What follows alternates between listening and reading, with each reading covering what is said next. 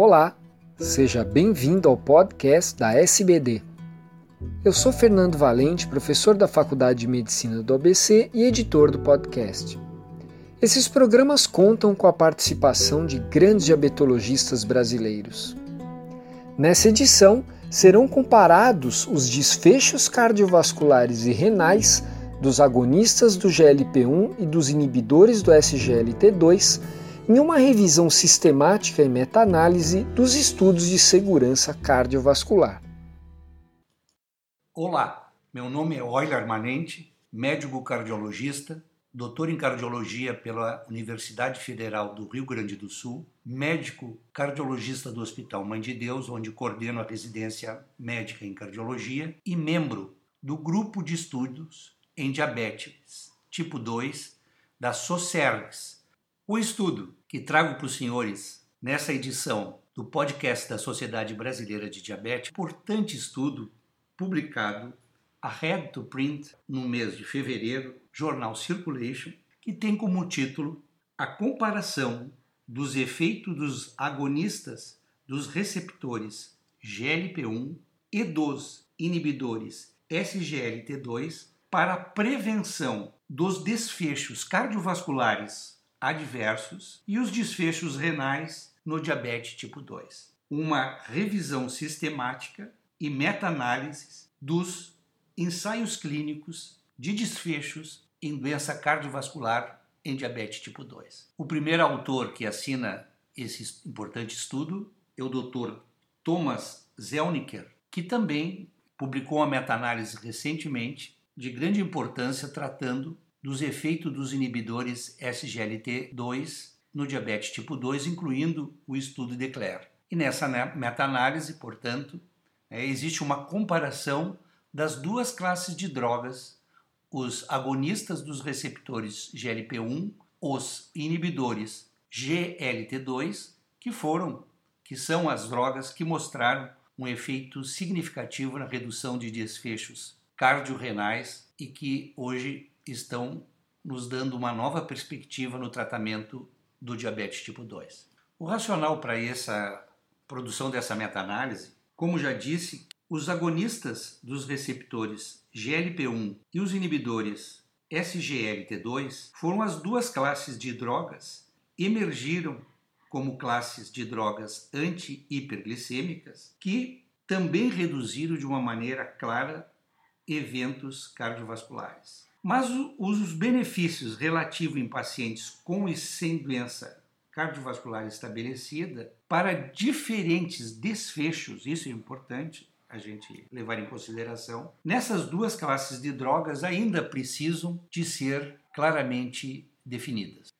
Vamos passar imediatamente aos resultados. Um total de oito trials foram identificados no PubMed e no Embase sendo que 77.242 pacientes foram analisados. Desses, 42.920 pertenciam a estudos clínicos com agonistas dos receptores GLP-1, que representam 55,6% da amostra.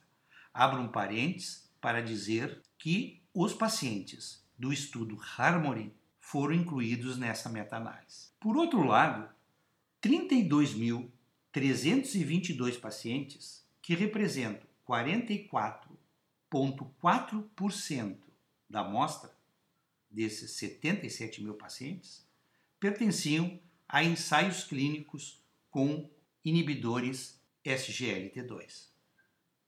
Essa meta-análise mostra que ambas as classes de drogas reduziam mês numa magnitude similar, sendo que os agonistas dos receptores GLP-1 reduziram o risco relativo em 12%, com um hazard de 0,88, um intervalo de confiança bastante estreito, 0,84 a 0,94, um P altamente significativo, enquanto que os inibidores SGLT2 reduziam o risco na mesma magnitude 11%, né?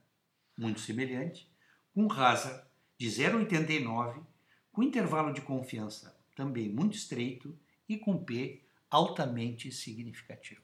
Porém, em ambas as classes, agonistas GLP1 inibidores SGLT2, esse efeito era restrito aos pacientes com doença cardiovascular estabelecida, onde havia uma redução de risco de 14%, com Hazard de 0,86, o intervalo de confiança de 0,8 a 0,93, com P de 0,02, enquanto esse efeito não apareceu nos pacientes que não tinham doença cardiovascular estabelecida, onde o Hazard é de 1.01, portanto não há diferença, e um P de interação de 0.028, mostrando que ter ou não ter doença cardiovascular estabelecida influi no resultado dos estudos. Outro dado importantíssimo dessa meta-análise foi mostrar que os inibidores SGLT2 reduziam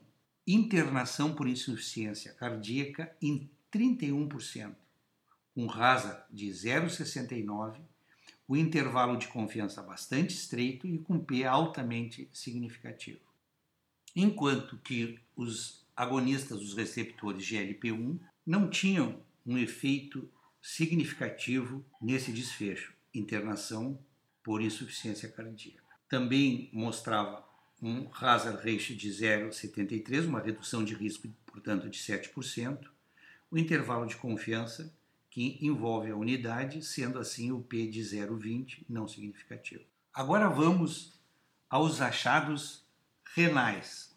O primeiro desfecho que vamos tratar é macroalbuminúria, progressão da doença e macroalbuminúria. Os agonistas dos receptores GLP-1 mostraram um efeito positivo nesse desfecho, com uma, um hazard de 0,82 e com P altamente significativo assim como os inibidores SGLT2, com uma redução mais marcada, um hazard de 0,62 e um P também altamente significativo. Porém, somente os inibidores dos receptores SGLT2 reduziam o risco da piora da taxa de filtração glomerular e para a progressão de insuficiência renal para estágio terminal, assim como morte de causa renal. Como quando nós pegamos esse composto, a gente vê um grande efeito dessa classe de droga com um hazard